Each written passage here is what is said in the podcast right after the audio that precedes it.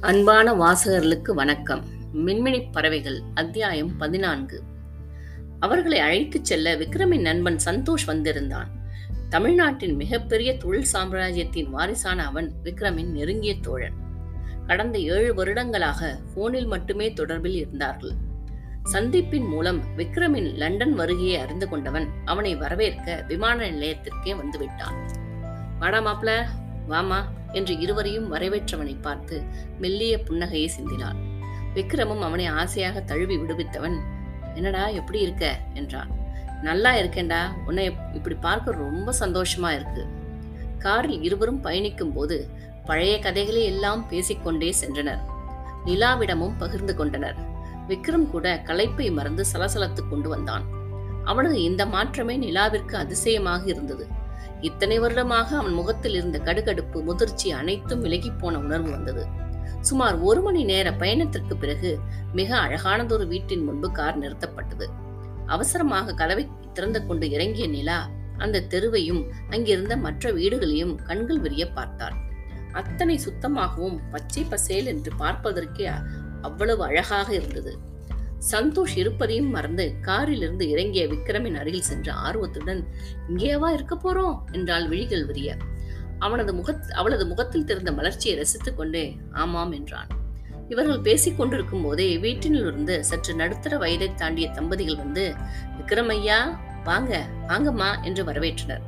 அவர்களை பார்த்து விழிக விழித்தவள் விக்ரமின் கையை பற்றி இழுத்து அவங்க யாரு? என்று கிசுகிசுத்தாள். அவர் ராமையா அவங்க மங்களம் அவங்க சம்சாரம். நான் ஏற்காட்டில் இருந்தப்ப எனக்கு உதவியாக இருந்தவங்க. ஓ அவங்க எப்படி இங்க வந்தாங்க? அவளை லேசாக முறைத்தவன் இங்கே நின்று எல்லாத்தையும் பேசணுமான் நிலா? என்று கடிந்து கொண்டவன் அவளது கையை பற்றி உள்ளே அழைத்துச் சென்றான். விக்ரமும் சந்தோஷமும் சந்தோஷம் சென்று சோஃபாவில் அமர நிலா வீட்டை வாயை பிளந்து கொண்டு பார்த்து கொண்டிருந்தாள். நிலா என்று விக்ரம் அழைக்கவும் அவசரமாக சுதாரித்துக் கொண்டு சோஃபாவில் அமர்ந்தாள். மங்களத்தை மங்களத்தை அழைத்து சந்தோஷிற்கு டீ கொண்டு வர கூறியவன் உனக்கு எதுவும் வேணுமா நிலா? உட்கார்ந்தபடியே வீட்டை கண்களால் அளந்து கொண்டிருந்தவளை கண்டு இருவருக்கும் சிரிப்பு வந்தது. விக்ரம் கேட்டதை காதில் வாங்காமல் வீட்டின் அழகிலேயே மயங்கி ஒவ்வொன்றையும் பார்த்து கொண்டிருந்தாள். அவளை பார்த்த சந்தோஷ் விக்ரமிடம் திரும்பி இவங்க வந்த பிறகுதான் உன் வாழ்க்கையில ஒரு உயிர்ப்பே வந்திருக்கு விக்ரம்.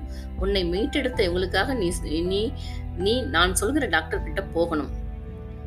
அவன் கைகளை தட்டி கொடுத்த விக்ரம். அதுக்காகத்தான் வந்திருக்கேன் சந்தோஷ் நான் பழைய விக்ரமா மாறணும்னு எண்ணத்துடன் தான் இருக்கேன் என்றான் உறுதியுடன்.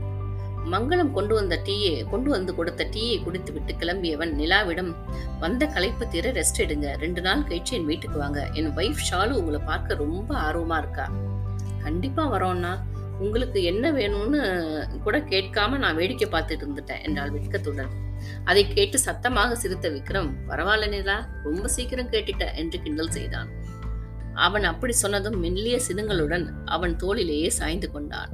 அதை பார்த்த சந்தோஷிற்கு நிறைவாக இருந்தது. அவன் கிளம்பியதும் பயணம் செய்த அலுப்பு தீர நன்றாக உறங்கி எழுந்தான் விக்ரம். நிலா விமானத்திலேயே உறங்கியிருந்ததால் மங்களத்துடன் பேசிக்கொண்டே வீடு முழுவதையும் சுத்தி பார்த்தாள். சென்னையில் இருந்து வீட்டின் தோட்டத்தை விட சிறிய தோட்டம்தான். ஆனால் இங்கு நிறைய விதமான செடிகள் நிறைந்திருந்தது. லேசான சாரலுடன் கூடிய அந்த சீதோஷ்ண நிலை அவளை மிகவும் கவர்ந்தது. நீங்க எப்போ வந்தீங்கம்மா? எங்களை ஐயா பதினஞ்சு நாள் முன்னாடியே அனுப்பி வச்சிட்டாருமா என்றார் மங்களம். ஓ அவரை நீங்க தான் பார்த்துக்கிட்டீங்கன்னு சொன்னாரே. ஆமாம்மா ஐயா ஒரு ரெண்டு வருஷம் ஏற்காட்டில் தான் இருந்தாரு. அப்போ நாங்க தான் அவரை பார்த்துக்கிட்டோம். உடம்பு சரியில்லாம இருந்தாரா? அவளிடம் எல்லாவற்றையும் சொல்லலாமா வேண்டாமா என்கிற எண்ணத்துடன் நீங்க தூங்கலையா? அசதியா இருக்குமே என்று பேச்சை மாற்றினார். நான் ஃப்ளைட்லயே நல்லா தூங்கிட்டேம்மா. சரி நீங்க சொல்லுங்க. இவர் ஏன் ஏற்காட்டில் இருந்தார்? டாக்டர் சொன்னாங்களா? அவளிடம் விக்ரமின் கடந்த காலத்தை சொல்வதா வேண்டாமா என்கிற குழப்பத்துடன் நின்று கொண்டிருக்க ராமையா அவரை காப்பாற்ற வந்தவர் போல என்ன மங்களம்? அங்க நின்று பேசிட்டு இருக்க சமையல் வேலை எவ்வளவு இருக்கு? ஐயாவும் அம்மாவும் பசியோட இருப்பாங்க. சீக்கிரம் போய் தயார் பண்ணு என்று விரட்டினார். அவரை திரும்பி பார்த்து மெல்லிய புன்னகையை சிந்தியவள் அவங்க மெதுவாகவே பண்ணட்டும் தாத்தா அவர் எழுந்திருக்க நேரம் ஆகும். இல்லம்மா தம்பி ரொம்ப சோர்ந்து தெரியுது. சுட சுட சாப்பிட்டா தெம்பாயிடும். ம் உங்களுக்கு நம்ம ஊரை விட்டுட்டு வந்து ஊரை விட்டுட்டு வந்து இங்க இருக்கிறது கஷ்டமா இல்லையா தாத்தா? எங்களுக்கு ஊரெல்லாம் பெருசு இல்ல தாயி. தம்பி ஃபோன் பண்ணி சொல்லுச்சு தாத்தா நான் சொல்றவங்க கூட போங்கன்னு சொன்னுச்சு. கிளம்பி வந்துட்டோம் என்றார் சாதாரணமாக. அவர் சொன்னதை கேட்டு அவர் மேல இத்தனை அன்பு வச்சிருக்கீங்க?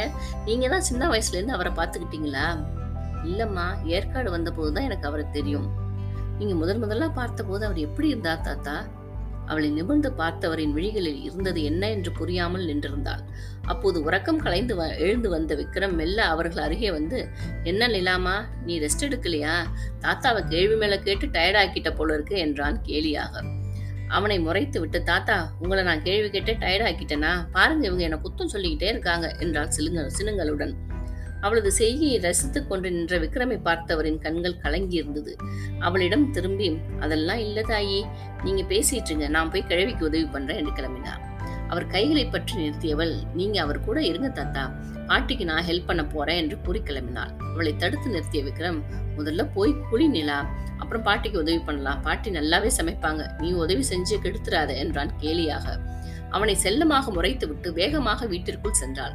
இருவரையும் வைத்த கண் வாங்காமல் பார்த்து கொண்டிருந்த ராமையா உங்களை இப்படி பார்க்கறதுக்கு ரொம்ப சந்தோஷமா இருக்கு தம்பி. ஒரு மகாலட்சுமி மனைவியா வந்திருக்கு. இனியாவது நிம்மதியான சந்தோஷமான வாழ்க்கையை வாழுங்க என்றார் கலங்கிய கண்களுடன். அவர் கைகளை பற்றி கொண்டவன். நீங்கள்லாம் இருக்கும்போது எனக்கு என்ன? நிச்சயம் நல்லா இருப்பேன் தாத்தா என்றான். கண்களை துடைத்துக் கொண்டு அவர் உள்ளே சென்றுவிட தோட்டத்தில் இருந்த கல்லில் அமர்ந்தான் நிம்மதியான மனநிலையுடன். குளித்து முடித்து பாட்டிக்கு உதவி செய்துவிட்டு அவனை சாப்பிட அழைக்க தோட்டத்திற்கு வந்தாள் கண்களை மூடி அம அங்கிருந்த ஏகாந்தத்தை அம அனுபவித்தபடி அமர்ந்திருந்தவனை சற்று நேரம் இமைக்காமல் பார்த்தாள் பின்னர் மெல்ல என்னங்க? என்னங்க? என்றால் மெல்லிய குரலில். அதில் கண்களை திறந்தவன் இதழ்களில் குறுநகையுடன் என்னங்க? என்றான்.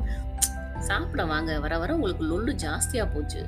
அவன் கைகளை பிடித்துக்கொண்டு எழுந்து நின்றவன் நான் ஆரம்பி ஆரம்பிக்கவே இல்லையே நில்லாமா? அதுக்குள்ள அழுத்துக்கிட்டா எப்படி? என்றான் கிண்டலாக. அவனது பேச்சை கேட்டவள் இப்படியெல்லாம் பேசினால் நான் உங்ககிட்ட பேசவே மாட்டேன் போங்க என்று முகத்தை திருப்பிக் கொண்டாள். அவனோ சற்றும் சளைக்காமல் என்னடா விக்ரமா உன் நிலைமை இப்படியே ஆகணும் ஒரு பேச்சுக்கு கூட வழி இல்லாம போச்சே என்றா என்று போலியாக அழுத்து கொண்டான் பற்றென்று பட்டென்று அவனது கைகளை தட்டிவிட்டவள் சாப்பிட மட்டும்தான் வாயை துறக்கணும் என்றாள் மிரட்டலாக. கண்களில் குறும்புடன் உதட்டில் ஒற்றை விரலை வைத்துக்கொண்டு லண்டன் வந்ததும் என்ன இப்படி மிரட்ட ஆரம்பிச்சிட்டியே என்றான் அதற்குள் இருவரும் வீட்டிற்குள் நுழைந்திருக்க மங்களமும் ராமையாவும் விக்ரம் முதட்டில் விரலை வைத்துக் கொண்டு வருவதை அதிசயமாக பார்த்தனர். அவர்கள் இருவரையும் க- இருவரும் கவனிப்பதை கண்டவள் கையை எடுங்க என்றால் கிசுகிசுப்பாக. அவனோ கண்டுகொள்ளாமல் அப்படியே சென்று டைனிங்கில் அமர்ந்தான். என்ன தம்பி எதுவும் பிரச்சனையா? அவளை திரும்பி பார்த்தவன் விஷம சிரிப்புடன் என் பொண்டாட்டி என்னை சாப்பிட மட்டும்தான் வாயை சொல்லியிருக்கா? என்றான். அவன் பேச்சை கேட்டதும் இதே இளையவர்கள் ஏதோ விளையாடுகிறார்கள் என்பதை புரிந்து கொண்டு மனைவியிடம் கண்ணை காட்டியவர் அப்போ நாங்கள் அவுட் ஹவுஸ் போகலாமா? என்றார் மெல்லிய சிரிப்புடன். அவளை திரும்பி பார்த்துவிட்டு அவளது முறைப்பை பரிசாக வாங்கி கொண்டவன் சரி தாத்தா நாங்கள் போட்டு சாப்பிட்டுக்கிறோம் என்றான். அவர்கள் இருவரும் அங்கிருந்து போ போகும் வரை பொறுத்திருந்தவள் பாய்ந்து சென்று அவனை தோளிலும் கையிலும் அடிக்க ஆரம்பித்தாள். அவங்க என்ன நினைப்பாங்க? எதுக்கு அப்படி சொன்னீங்க? மானமே போச்சு போங்க என்றாள் சிவந்த முகத்துடன். அவளை பிடித்து தன் அருகே அமர வைத்தவன் இமைக்காமல் பார்த்தான். அவனது பார்வையை சமாளிக்க முடியாமல் முகத்தை திருப்பிக் கொண்டாள். கரகரப்புடன் கூடிய குரலில் இந்த நாலு வருஷத்துல நாம் இத்தனை அந்யோன்யமா இருந்திருக்கோமா நிலா? என்றாள். அவசரமாக அவன் பக்கம் திரும்பியவள் ஏன் என்னமோ மாதிரி பேசுறீங்க? அவளது இரு கைகளை பற்றி கொண்டு என் வாழ்க்கையில் இது போன்ற நாட்கள் எல்லாம் வரும்னு நினைச்சே பார்க்கலடா. என்னோட இந்த அறைக்கு அந்த அறைக்குள்ளேயே முடங்கி அப்படியே செத்து போயிடுவேன்னு நினைச்சேன் என்று அவனது வாயை மூடினான் தயவு செஞ்சு இது போல எப்பவும் பேசாதீங்க. உனக்கு தெரியாது நிலாமா. ஒவ்வொரு நாளும் என் வேதனை என் வாழ்க்கையை நினைச்சு வேதனைப்பட்டிருக்க. யாரையும் பார்க்க பிடிக்காம பேச பிடிக்காம மனம் முழுவதும் வலியோடவே சுத்திக்கிட்டு இருந்தேன். வேண்டாங்க என்று அவன் பேசுவதை தடுத்தாள். இல்ல நிலா. நான் இதை பேசியே ஆகணும். என்னை தடுக்காதே. உன்னை கல்யாணம் பண்ணிக்கிட்டப்ப கூட வெறுப்போட தான் பண்ணிக்கிட்டேன். விருப்பமே இல்லாம தான் ஒத்துக்கிட்டேன். எனக்கு யாரும் என்னை பரிதாபமா பார்க்கறதே பிடிக்காது. என்னை நீ முதன் முதலா பார்த்தப்ப பயந்து போய் தான் பார்த்த ஆனா ஒரு நாள் கூட உன் கண்களில் என்னை பார்த்து பரிதாபம் வரல. அதுதான் உன்னை என்கிட்ட நெருங்க வச்சது. அதோட என்னோட கோபத்தை எல்லாம் பொறுமையா தாங்கிக்கிட்டு என்னை வெறுக்காம இருந்த பார். அப்போதான் நான் மொத்தமா உன்னை புரிஞ்சுக்கிட்டேன். தேங்க்ஸ் நிலா. என்னோட குறையை கொஞ்சம் கூட பெரிது பண்ணாம என்னை அன்போடு அரவணைச்சிட்டதுக்கு என்று கூறி அவளது கைகளை கண்களில் வைத்துக் கொண்டான் அவனது பேச்சில் நெகிழ்ந்து போயிருந்தவள் அப்படியே அவன் நெஞ்சில் சாய்ந்து கொண்டான் எனக்கு யாரையும் இருக்க தெரியாதுங்க. என் தம்பி கூட உங்க உங்களை கல்யாணம் பண்ணிக்க வேண்டாம்னு கெஞ்சினான் ஆனா எனக்கு உங்க கோப முகம் தாண்டி தெரிஞ்ச முகம் தாண்டி முகம் தான் முன்னாடி தெரிஞ்சதே தவிர உங்க உருவம் இல்லை. என்னைக்குமே உங்க உருவம் எனக்கு குறையா தெரிஞ்சதில்ல. அந்த உருவத்துக்குள்ள ஒரு மனசு அன்புக்காக இயங்குதுன்னு மட்டும் புரிஞ்சுது. அதனாலதான் உங்க வெறுப்பு கூட என்னை பாதிக்கல என்று கூறி அவனை நிமிர்ந்து பார்த்தார்.